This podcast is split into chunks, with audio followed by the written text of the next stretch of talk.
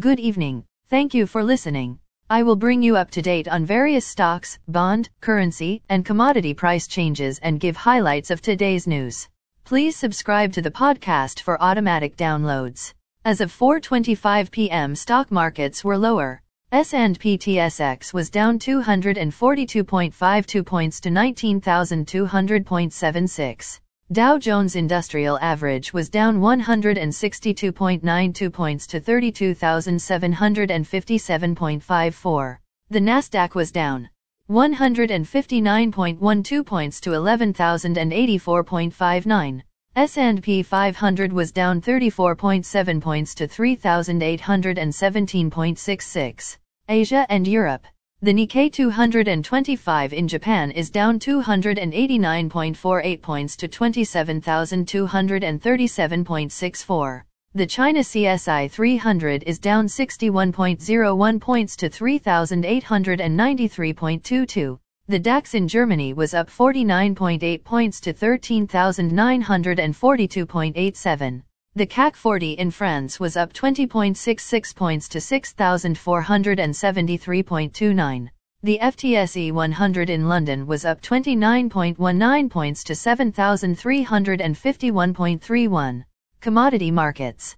Gold is down $3.72 to $1,796.60. Silver is down 18 cents to $23.14.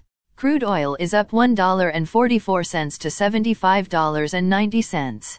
Copper is down $0 to $3.75. Natural gas is down 77 cents to $5.82. March corn closed at $6.47 and a quarter. January soybeans closed at $14.60 and three quarters. March wheat closed at $7.48 and a half. The Canadian dollar is 1.3652. The Canadian 2-year bond yield is 3.7. The Canadian 10-year bond yield is 2.91. The United States 2-year bond yield is 4.26. The United States 10-year bond yield is 3.59. Bitcoin is at $16,624.70. Highlights of today's news. Porter to expand air route in Canada and United States. Number of job vacancies down in third quarter. Canadian maple syrup production hits record high in 2022. Canadians owe $1.83 for each dollar of income. Regulator is concerned. European Union agrees. On gas price cap. Again, thanks for listening. For automatic downloads, please subscribe on a podcast app or platform. And please consider leaving a rating on the podcast app or platform. It helps grow the show. Thank you.